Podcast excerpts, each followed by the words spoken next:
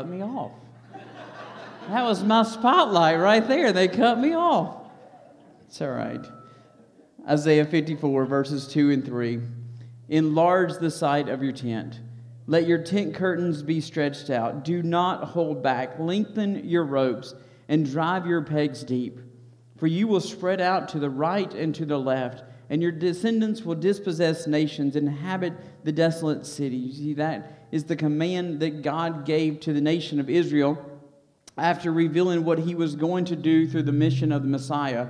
And God was telling the nation of Israel that he was doing great things and he was preparing them for these wonderful things. And they just needed to start preparing for them. And, that God was going to do things even beyond what they could do in their imagination. So he's telling them to make room. And he's telling them to enlarge the side of the tent. He's telling them to stretch out their tent curtains. He's telling them to lengthen their ropes and drive their pegs deep, to stretch out to the right and to the left, to the cities that are around them. And in that video, even though you didn't get to see my spotlight there at the end, you got to see a bird's eye view of our right and our left. You got to see a bird's eye view of the city of Cleveland and the places that our church is called to influence and impact, and some of these places that we're called to lengthen our ropes to. And uh, this has been a, a, thank you. This has been a, a topic of conversation actually within these walls for months. And we've been talking about lengthening our ropes. We've been talking about uh, doing these different projects and all of these things. And so today is going to be a little different because today we're not just going to talk about it. We're going to ask you to join with us and we're going to ask you to, to commit to this. And so we're going to ask you to join us and lengthen our ropes to meet the needs that God has given of the vision of this church. And so if you've got your Bibles, why don't you go ahead and turn to uh, Exodus chapter 35. Um, and chapter 35, as you're turning there, let me give you a little bit of background. Right? many of you know the story of Exodus and uh, the people of Israel had been slaves in the nation of Egypt, and God has brought them out, and He miraculously brought them out of this slavery and out of this bondage, and uh, through doing all kinds of amazing things and, and plagues that uh, the leader said, Hey, you guys, you really need to get out of our country. And it wasn't too long after they got out of the country, they were freed from this slavery. Uh, that the leader of Egypt decided, hey, this probably wasn't such a good financial decision. And so, what we need to do is we need to go back and we need to get those people back. And so, he sends the army of Egypt after the Israelites to chase them down and to force them back into oppression, to force them back into slavery. But as they do that, God does what only God can do. He makes a way when there is no other way. And so, as the Israelites are trapped between the Red Sea and the Egyptian army, God opens up the Red Sea and He allows the people of Israel to walk through the Red Sea on dry ground. And as the Egyptians see this opening, they see this canal that there used to be water there, but there's not any water there, they start chasing after the Israelites. And God closes the Red Sea back on them and He wipes out the entire Egyptian army. This is the God that they see. This is the God that they are following. He leads them there to a mountain. And on this mountain, the people stand around the base of the mountain. Moses goes up on top. He's their leader. He goes up on top of the mountain and he has conversations with God. And this is where God gives Moses the Ten Commandments and where God gives Moses the laws of the nation of Israel and says, If you're going to follow me, you're going to be holy. And this is what that looks like. This is what's required of you. This is what it looks like for you as a nation to prosper. And he gives him this vision of this tabernacle. And, and he says, Listen, you have this vision. I'm giving you all the, these things. This is the, the picture that I want you to see. And so Moses knows this is God's command. This is what God wants for us. You see, because the tabernacle is not just a tent. It is a physical representation of God's presence for them. And so he tells them, go down and, and tell the people to give and to contribute to this. And so Moses knows that in order to reach this vision, he's got to talk to the people because the people are going to be part of this vision that God has given them for this tabernacle, this tent of meeting, this tent of worship. And so in the first part, of chapter 35, God or Moses calls all the people together and he, he tells them all the things that God has shown him in this vision of this tent of worship. And really, it is this, this mobile church. They can pack up and they can move, and uh, as they move across from one area to another, making their way to the promised land. And then in chapter 35, he calls this big meeting, he calls them all together, and he gives them this challenge to kind of open their hearts in their ears to listen to what God is asking them as individuals to do to meet these needs. And so this is where we're going to pick up the story in Exodus 35. We're going to start in verse 20 of our text this morning. In verse 20 says, After they called them all together, they had this meeting, verse 20, then the entire Israelite community left Moses' presence. Everyone whose heart was moved and whose spirit prompted him came and brought an offering to the Lord for the work of the tent of meetings, for all the service and of the holy garments. Both men and women came, and all who had willing hearts brought brooches and earrings, rings, necklaces, and all kinds of gold jewelry. Everyone who gave way, who excuse me, who waved a presentation offering of gold to the Lord. Everyone who had possession of, of blue and purple and scarlet yarn, fine linen, or goat hair, ram skin dyed red, or manatee's skin brought them. Everyone making an offering of gold or bronze brought it as a contribution to the Lord. And everyone who purchased or who possessed acacia wood, useful for any task in the work, brought it. Every skilled woman spun yarn with her hands and brought it blue, purple, and scarlet yarn and fine linen. And all the women whose hearts were moved spun the goat hair by virtue of their skill. The leaders brought onyx and gemstones to mount into the, on the ephod and the breastplate, as well as the spices of oil for the light and the anointed oil and the fragrance incense. And so the Israelites brought a freewill offering to the Lord, and all the men and women whose hearts prompted them to bring something for all the work that the Lord through Moses had commanded to be done. Moses then said to the Israelites, Look, the Lord has anointed or appointed by name Bezalel, the son of Ur, the son of Hur, of the tribe of Judah.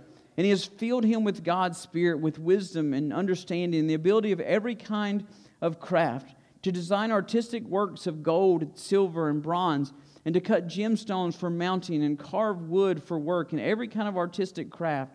He has also given both him and Oholiab, the son of someone in the tribe of Dan, the ability to teach others, and he filled them with skills to do all the work of gem cutting, a designer, an embroiderer of, per, of blue, purple, and scarlet yarn, and fine linen, and a weaver, and they can do all kinds of craft and design artistic designs. These two guys and all their skilled people and all works and everything the Lord had commanded. And the Lord gave them wisdom and understanding to know how to do all the work to construct the sanctuary. And so Moses summoned these guys and every skilled person in whose heart the Lord had placed wisdom, and everyone whose heart moved in them to come to the work and do it. Then t- they took from Moses' presence all the contributions of the Israelites that brought for the task of making the sanctuary. Meanwhile, the people continued to bring freewill offerings morning after morning. Then all the craftsmen who were doing all the work of the sanctuary came one by one from the work they were doing and said to Moses, The people are bringing more than is needed for the construction of the work of the Lord command to be done. After Moses gave an order, they sent a proclamation throughout the camp Let no man or woman make anything else as an offering for the sanctuary. So the people stopped. The materials were sufficient for them to do all the work, and there was more than enough. Let's pray together. Father, I pray that we mean every word that we sing. Here we are making room for you. God, and forgive us for the fact that we have to make room for you because you should be first. God, forgive us for the fact that we have to make room when you made room for us. God, above everything else that happens today, God, we pray that you are exalted, that we surrender to you, and we lift you up, and we give you the place that only you deserve, Father. And so, God, in this time that we have together, I pray that we mean what we said. Here we are, surrendered to you, Father. And so, God, I pray that you speak. I pray that you open our hearts and we open our ears to hear the message that you have for us as a church, but also to hear the message that you have for us as families and individuals as part of what you've called us to do, Father. God, I pray that we as leaders have done what you called us to do. And that, God, we give this to you. And I pray for obedience and willful hearts to participate. Father, in Christ's name we pray. Amen. Several years ago, my wife and I, uh, we got invited to take a tour um, and possibly become members of a campground. And since we had recently bought a camper, we thought, well, you know, there's no harm in going to take a look at this campground. And so we, we went, we drove the distance. We went and uh, they put us on this little golf cart and they drove us all around the campground. They showed us all these spots and the sites they had, or the uh, campsites they had. And they showed us this area over here and this, they had future plans over here they were going to add on, future plans over there. Then they showed us the playground and they showed us the, the horseshoe pits. They showed us the fishing pond, the swimming hole which um, let me be clear, those are two, the swimming pool and the fishing hole are two different parts, right? So two different things there in the campground. In Stokes County, those are the same thing, but in this campground, those were different, right? You had a fishing pond and then you had a swimming pool. And they showed us all of these different sites and all these different parts of the campground. And so they showed us everything that we would have access to and everything that, all the good stuff of this. And it was really nice. And the people were super friendly and, and all this stuff that there was to do at camp. And, and so as the tour ended, they took us back to kind of the office area. And they had this small little lunch prepared for us. And everybody was so nice. And then came the moment of truth. Because after they showed you all the nice stuff, and they said, if you'll just step over in this room, we'll talk to you about the membership part.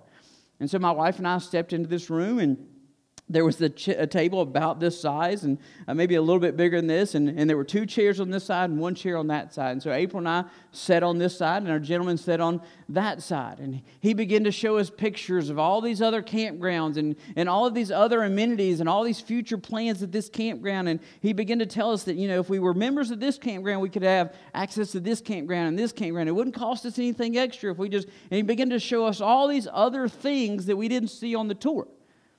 And he says, All right, so here's the deal. Normally, the membership that I'm showing you right now would be this price. But since you came in for this tour today, we're going to give it to you for this price. And April and I just kind of looked at each other and we said, Well, that's way different than we were thinking. Uh, so thank you for your time and thank you for lunch. And that just that that's well beyond what we were thinking, well beyond what we were even considering. He said, Well, hold on, hold on let me, let me give you another option. And so he began to take stuff off the table, off the, maybe you don't have this campground, maybe you don't have this campsite, maybe you can only do this. And, and he says, normally this one would be this price. But since you came in today, we're going to get you have this one for this price. And again, April and I looked at each other and we're like, no, it's just really, we're just really, that's more than we were thinking. That's not what we were considering. So thank you so much. And he said, well, hold on. We can finance this. And April and I were like, no, we are not interested in financing this at all. Like that, that's, that wasn't even on the radar. That wasn't even part of the discussion. And he said, well, okay, I tell you what. Here's what I can do for you. And he said, he laid out this final plan and, and he says, if you do this now, if you agree to this program, if you'd agree to this membership right now, I'll do it for this price. And I said, mm, no, just don't think we're going to do it. And he said, But you need to understand that if you walk out that door, you're never going to get this price again. And I said, Well, that's, I mean, I'm fine with that. And he said, No, listen, I don't think you understand. Like, I know you like this. I know we had this view. He said, Listen, if you walk out that door, if you call back tomorrow, it's going to be this price, which is almost double the price I'm giving you right now. So you need to go ahead and sign these papers and let's do this deal right now. And so I'm just going to tell you what my response was. my response was no. Because I have this personal philosophy that I don't walk into a room that I have to make a decision while I'm in that room. Right? And so I'm just going to go ahead and tell you that I, I have this philosophy and this personal policy, and uh, that if, if I have to give you an answer on this decision right now, the answer is no right? And I just do that. And so I, I, say that because if the deal is as good for me as you're trying to convince me that it is, then guess what? It's going to be just as good tomorrow or just as good next week, all right? And if it's not, then either you were lying to me or I didn't need it in the first place. And so if I have to come up with an answer right now, the answer is no, right? And feel free to use that. And anytime you're in one of those pressure situations, feel free to use that anytime that somebody says you've got to act now. And I don't know if you've ever been in those situations where you've got to act now. This is the deal. And if you're not going to act now, then it's going to go away. And, and uh, right now, some of you are thinking, yes, because you've seen every infomercial there is. And every infomercial out there says, hey, there's, here's the product, here's what we're going to do, and, and we're going to give this to you. But if you call within the next 30 minutes, we're going to give you double this. I'm like, well, if it's so good, why do I really need two of them? But now you offer double of them. Right? And then if you call in the next 30 minutes, we're going to add this for, and then they're going to add this in. And so you're going to have all this extra stuff, but you've got to do what? You've got to act now. And I don't know about you, but I hate feeling like I'm being coerced into something. I hate feeling like I've got to act now. And so I just have this personal policy that the, if I have to make a decision right now, then the answer is no. And I've got to be honest with you, I feel the same is true whether it's my personal finances or I feel like the same is true uh, whether I'm talking about my personal finances or the success of any capital campaign or any church decision that we make. That if we feel like we have to make that decision right now, then maybe the answer should be no. That if we can't walk away from, and let's be honest, we as Christians, if you can't walk away from a table or a decision and say, let me have time to pray about this and think about this, then your answer should be very clearly no. Right? And so the success of any capital campaign honestly has to come down to a desire of the people to give rather than this coercion. And so I want to be very clear that, that what we are doing is what we see in Scripture, that, that we are seeing this pattern in Scripture. When we build this tabernacle, when we lengthen our robes, we are following this pattern of Scripture that we want to this happen out of desire instead of coercion. I want you to look back with me to part of the text that we didn't read, and I know I, read a rather lengthy part of that text, but I want you to look back with verse 4 and verse 5 of chapter 35. And we didn't read those verses, but I want to point back to them for just a moment. Verse 4 says, Then Moses said to the entire community, This is what the Lord has commanded. Right? And so I told you before when we kind of gave that background, Moses calls this really big meeting, and he says, Hey, here's what God says for us to do. Right? There's this command. Here's what God's commanded us to do. And then in verse 5, he says, This is what God said. In verse 5, God commands them to take up an offering among you for the Lord.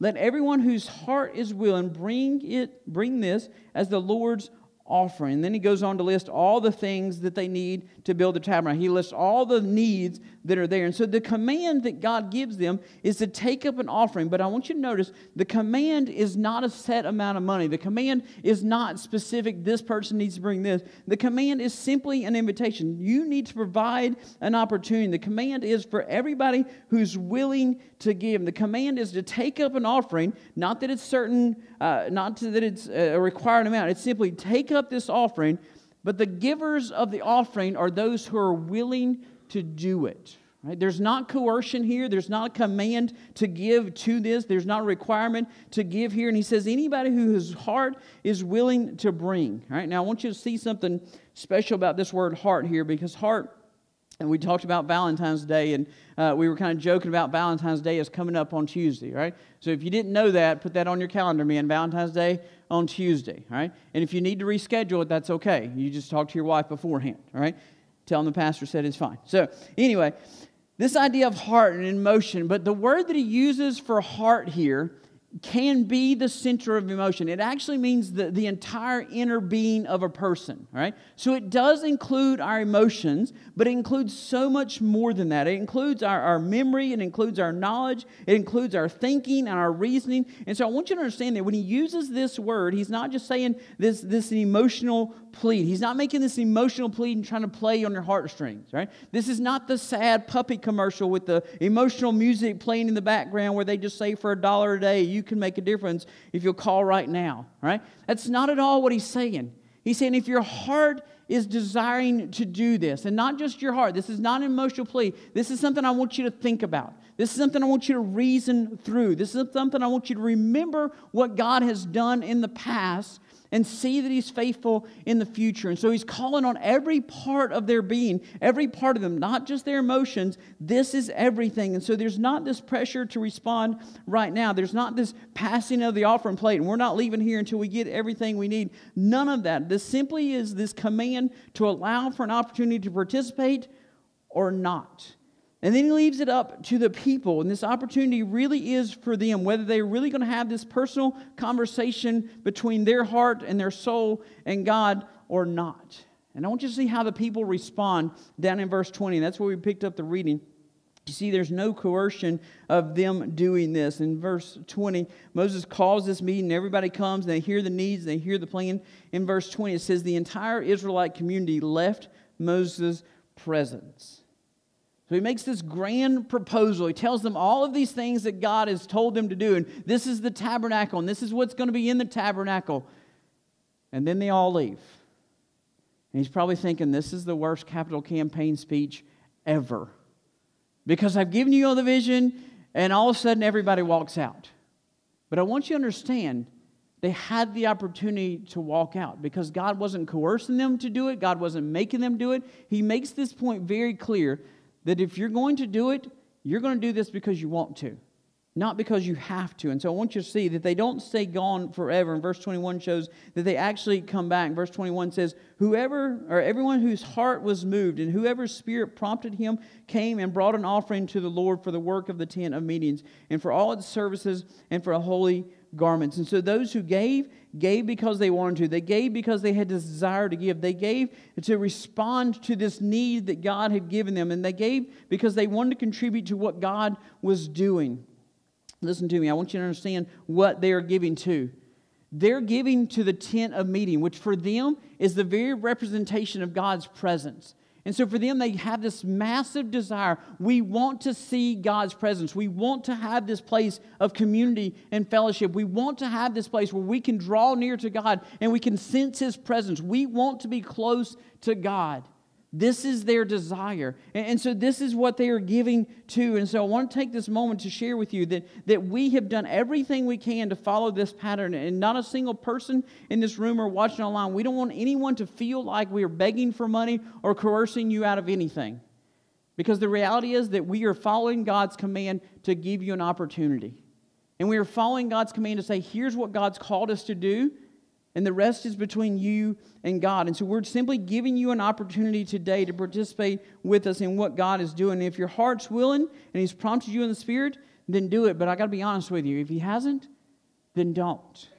Right? We're not going to coerce you. We're not going to do anything. And we've done everything we can to make it as, as individual and private between you and God as we can. And so I want to say the success of any capital campaign is simply what the Spirit is talking to you to do. And it's not going to be accomplished by me standing up here telling you and convincing you and saying, if you act now, we can do this.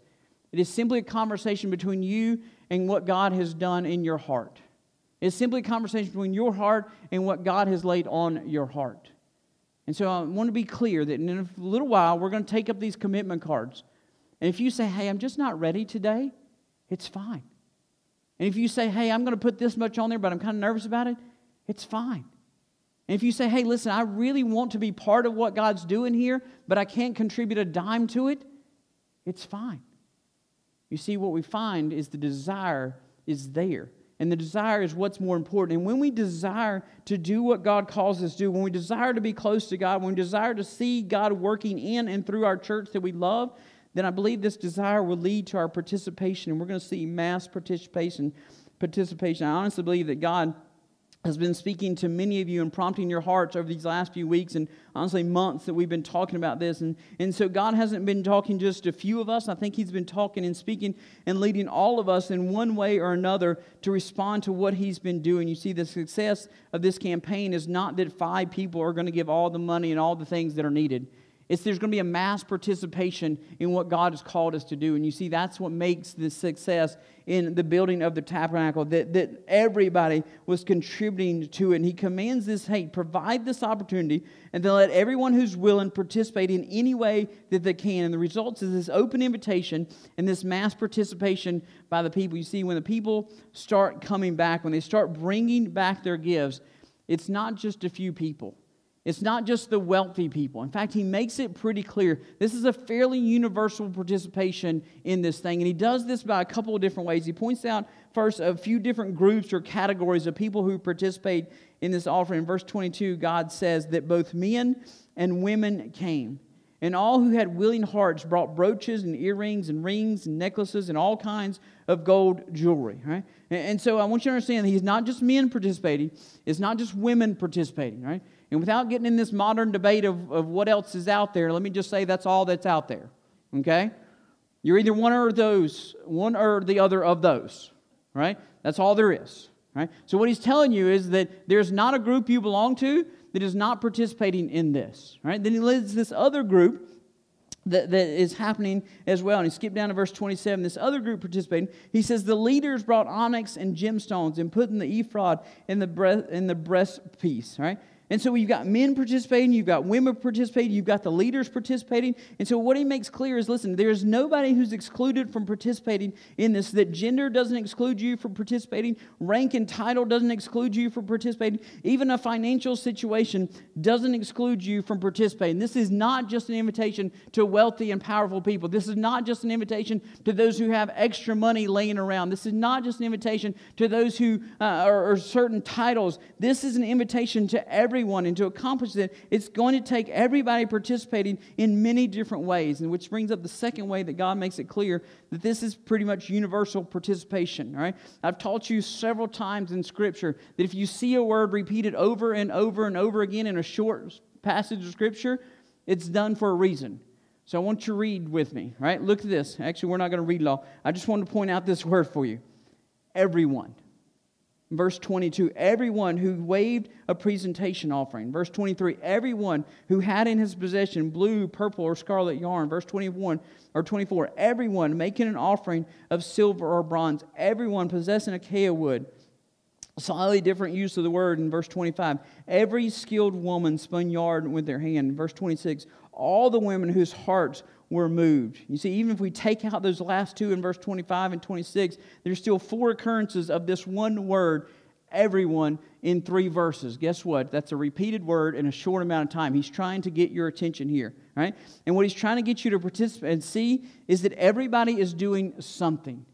He doesn't give us this, everybody did this. This is not the IRS telling you this is your tax rate, right? What he's simply saying is that everybody participated in some way or another. And so some people participated in this way, some people gave this, some people gave that. And there were some folks in there that gave massive amount of money. You see those leaders in there, they're giving those gemstones. But you see the others, they didn't give gemstones. And what they gave was not important. It was the fact that they gave. And so there's not this equal amount. There's not this equal thing that not everybody gave yarn, but everybody gave something. And so those that had yarn, they gave yarn. Those that had gold, they gave gold. Those who had goat hair, gave goat hair. I'll be honest with you. I don't even know what you do with goat hair, but they gave it. And they apparently spun it and they made fabric out of it or made thread out of. And so they did all of these things. And so what they gave was not important as the fact that they did it and they were willing to do it. And so there's no set amount, there's no set requirement for giving. It's simply that they gave something. And we see this very clearly in verse 29. It kind of sums up this section. Verse 29 says, All the Israelites brought a free will offering. Again, it's not a requirement. This is something they desired to do. They brought a free will offering to the Lord. All the men and women whose heart prompted them to bring something for all the works that the Lord through Moses had commanded to be done. They all brought something. You see, what's true of Israel is true of us today that He doesn't expect this to work if only a few people to participate. God's given us as a church big ideas and big visions of how we can impact the community around us. And I've got to share with you that this doesn't work with what we call the 80 20 rule in church. Right? Let me share with you, some of you are going to be mad at me, but let me give you the 80 20 rule of church. That 80% of the work of a church is done by 20% of the people. Right? Can I share a secret with you? Financially, 80% of what comes into a church is given by 20% of the people. All right? Now, let me be clear. I don't know who those 20% are because I don't know anything about who gives anything. And I still won't know anything about who gives anything through this capital campaign. All that's because it's not coercion right? It's all designed that way, right? So let me be clear that if we as a church agree that this is what we're going to do, and we've said this is what we think God has called us to do, we've as a church voted if we're going to follow this path, then we as a church have to be willing to participate in what God has called us to do. It cannot work if 80%, or if 80% of it is given by 20% of the people. Or maybe it could if all the other 80% at least give something. You see, God doesn't expect it to be inclusive of just a few people. He expects it to be inclusive of everybody. He doesn't expect us to participate all in the same way. There are folks that are going to give large sums to this, and there's others that are going to give something. And let me be honest with you, that something is just as important as that large sum because it's what God laid on your heart to do. And see, he, lays us different things on our hearts, and He gives us these different talents and abilities, and He gives us different opportunities to be used by Him. And, and so, as we go through this capital campaign, it's going to do two things for us. It's going to allow us to use our abilities and talents that God has given us, it's also going to use, uh, we're going to have an opportunity to teach those who come after us. You know, the first thing he does is that he gives them the opportunity to use these talents, right? You see, he calls for this meeting and he says, hey, we need all this material, we need all this stuff. But without some manpower, all that stuff doesn't make a tabernacle, it just makes a pile of stuff. Right? And so he, he has these two special men, and those names are very hard to pronounce. And uh, so we'll just kind of, like I did earlier, we'll just kind of call them these two guys. Um, just because they're Hebrew names, I get tripped over on. So these two men, they are, are, are, different. They're from different tribes, but God has given them talents. He's given them abilities. In verse 35, it says they are designers and embroiderers of blue and purple and scarlet yarn and fine linen, a weaver, and they can do every kind of craft and design artistic designs. These guys are a jack of all trades, and they can do it all, right? They, they can do everything, right? But I want you to notice in throughout that scripture, it specifies these two, but these two are just the leaders of a whole group of skilled workmen. Right? And so while it gives them the name, it gives these two men these special tasks, these are kind of the overseers of what God has called them to do. And, and so listen, throughout this time, there are going to be people who uh, have amazing abilities. And the question is not just are we going to contribute and participate financially, but really are we going to use our talents and abilities that God has given us? You see, we're going to open this coffee shop. And there's going to be a financial cost to this, but there's also this manpower cost to this thing. Are we willing to step into a coffee shop and talk to a stranger maybe for the very first time? Are you willing to talk in or walk into a coffee shop and kind of read the room and see somebody over there that you just really, maybe you've never met? And maybe you honestly meet somebody who lived three doors down from you and you never even knew it.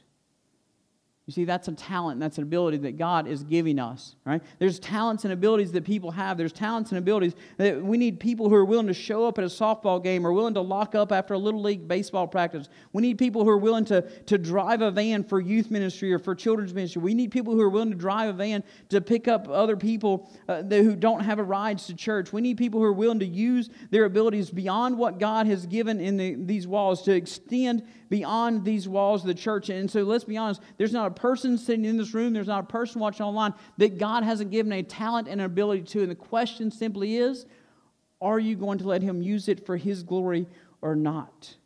You see, but there's one other thing that's often overlooked about these two guys because we look at these two guys, and many of us are jealous of these two guys. I would love to have all these talents that these two men have. And, and I'm fairly good at being a gopher when it comes to construction, right? If you tell me what you need, I'll go for it and I'll bring it back to you, all right? That's what I can do, right? Occasionally I can cut a few things, occasionally I can, I can wire a couple things, but there, uh, there's skills that I don't have, right? So I'm kind of jealous of some of these men who have these talents and these abilities. But guess what? You don't have to have them to participate in them. Some, sometimes they need gophers, right? Sometimes they need people just to show up and do things that will help them work faster. But there's something else about these two men. You see, not only are they talented in the works they do with their hands, but they're also teachers. I want you to look in verse 34 with me for just a moment. That these two guys have these abilities to design all this amazing stuff. And then he says at the end of verse 34 that he also gave them the ability to teach others. You say they were good, but these two men couldn't do all this by themselves. They had talents, but they couldn't do all this by themselves. I want you to think this massive tabernacle they're building, if it was done by two men, would have taken years, probably longer than their lifespan. They couldn't do all that God had commanded. They had the abilities, they had the talents. And so, what they have to do? They had to teach other people to do these things. And God gave them ability to teach these other people to do these things. And so I want you to be, uh, see this that over the course of the next couple years, as we do this capital campaign, I'm praying that we not only use our talents, But we also see this an opportunity to teach. You see, we have an opportunity to teach the next generation what it looks like to trust God. We have an opportunity to teach the next generation what it looks like to make sacrifices. We have an opportunity to teach them what generosity looks like and what sacrifice looks like. We have an opportunity to teach them that there are things that are more important than the gadgets they hold in their hands. I was leading Bible study a couple weeks ago on a Tuesday morning, and one of our uh, one of our members, who is one of our founding members, kind of we started this conversation, and she said that simply this: that God has done miraculous things in this church. That there were things when they were starting this church that they, they said, hey, we don't know how to do this, and we don't know where this is going to come from, but we're simply going to pray that God provides. And one, I think, those was a piano player. And you know what found what they had? Three of them showed up. And I tell you that we needed space. We were out of classroom space. And we looked at all these different options. We were looking at different plans of how we could add more space. And all of a sudden, God showed up and He said, Hey, there's these two buildings downtown, and I'm going to make them available to you. God does amazing things. And so there's opportunities that we're going to have through the next two years to teach those who don't know how miraculous God is, that don't know what it looks like to love Him and to give to Him according to what He's done for us. You see, when we're obedient and when we listen and we see these opportunities, we're going to find that what God provides is always more than enough. You see, we're going to be able to give beyond the needs of what we've laid out in this plan. And when we're obedient to what God has laid on our hearts, then the needs will be met, and even more than that. We'll go beyond this current goal that we have. I want you to see how this story ends. In chapter 36, verse 3, it says, They took from Moses his present all the contributions. So the, the craftsmen, they were taking all that the people were bringing and they brought to the task to make the sanctuary. And meanwhile, the people continued to bring the freewill offering morning after morning. I want to pause there for just a moment because morning after morning, this was not a one time collection thing. This wasn't something that just happened overnight. It's, it's not that Moses said, hey, here's what we want. Here's what God laid on our hearts. Here's the direction God's moving us in. And then all the people showed up the next day and said, boom, here it all is. Now, this took a while. It was morning after morning after morning that folks kept bringing the stuff. There's this continual obedience to what God has given them, this continual, this time period that people contributed to it, and they were faithful and they were dedicated to what God laid on their heart. Their desire to be in the presence of God and have this space didn't change over this time. And so, morning after morning, they kept going. And so, in verse 5, it says that, or in uh, verse 4, the people came to Moses and they said, Hey, listen, we've got enough. In verse 5, and they said to Moses, The people are bringing more than what is needed to construct the work the Lord's commanded us to do. Moses, you gave us the blueprints. We've got everything we need. And so, verse 6 after Moses gave an order, he sent a proclamation throughout the camp let no man or woman make anything else as an offering for the sanctuary. And so the people stopped. In verse 7, the materials were sufficient for them to do all the work, and there was more than enough. You see, when we respond with obedience, we respond with consistency, when we respond with faithfulness, there will be more than enough. Because we're giving from a God who always gave us more than enough. We're giving from a God who always provided beyond what we needed. You see, we're given from a God who, as I pointed out last week in Malachi, says, Test me. If you don't think it's possible, test me. You give and see if I don't open up the floodgates of heaven for you. See if I don't pour out more blessings on you. Can I share a little secret with you? You know what happens after this story? They build the tabernacle and they begin to move through the wilderness. You don't read about starvation happening. We don't read about the people dying of starvation. We don't read about the people who gave all this stuff to God and they didn't have anything else. You know what we have? You see, it's after this that God provides the manna from heaven. It's after this that God provides the quail. It's after this they're walking through the desert and there's rocks that suddenly start flowing out water. It's after this that God continues to show them their provision. And so they give. And they give and they give. And you know what they find every single time? God is more than enough. And what God has given us is more than enough. And so we're just going to give back part of what He's given us. And if we're obedient and if we're faithful, then what we give will be sufficient for what God has called us to do. So let me be honest, our invitation is going to be a little different this morning. Normally, I would pray and, and we'd have this, uh, the worship team come up and lead us in a song. We would give you a time to respond either here at the altar or uh, however God led you. But our time is going to be a little different because the purpose of our worship is a little different. It's still to exalt Him, still to raise Him up, it's still to, to give Him value. But today we want to put feet to the words that we've said. And so our invitation is going to be a little different. It's going to be an invitation for everybody to participate in what we are doing and what God has called us to do. And so what we want you to do is I'm going to stop talking here in just a minute after I give you these instructions, but there's going to be a video that's playing, right? And it's, it's just eh, basically it's just music. Actually, it's not even video, right? And what we want you to do is take those commitment cards. You filled them out already. We want you to put them in that, that privacy envelope so that nobody else sees them except the person who's going to open them. And we want you together as a family to pray over that envelope, right? And then when you feel ready, we want you to bring that envelope. We want you to just put it here on this table, right? And you don't have to wait for anybody else. Just whenever you're done praying over it, you bring it here to this table. If you don't have that envelope, you don't have that card with you, then there's some in the back, and, and you can go grab one there and you can fill that out, right? Now, like I said, if you're saying, hey, I'm just not ready today, or I want to be part of what God's doing, but I can't do it financially, then do it through prayer. So take that same envelope, put that card in there, put your name on it if you want to, and just put praying on it. Or don't even put anything on it. Just put that envelope in there and drop it on this table, and we'll know that you're praying for these things that God has called us as a church to do. Right? So listen, there's everybody has an opportunity to participate. It is you even if it's not financially, you can do it through prayers, right? Then after you drop that um, that envelope on this table, and that's just to help us collect them a little bit later. I want you to just go back to your seat, and there's going to be some prayer prompts on the screen. That means you're just going to keep praying or playing, and there's going to be some things that pop up about every 10 seconds for you to pray for, right? All related to what God has called us to do. Very little financial, but all about the craftsman that God has prepared, and, and praying that God prepares certain people and certain ones of us to do certain things.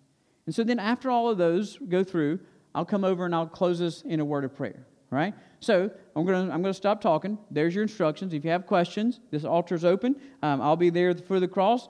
I'll talk to you about anything that you need to talk. I'll pray with you about anything.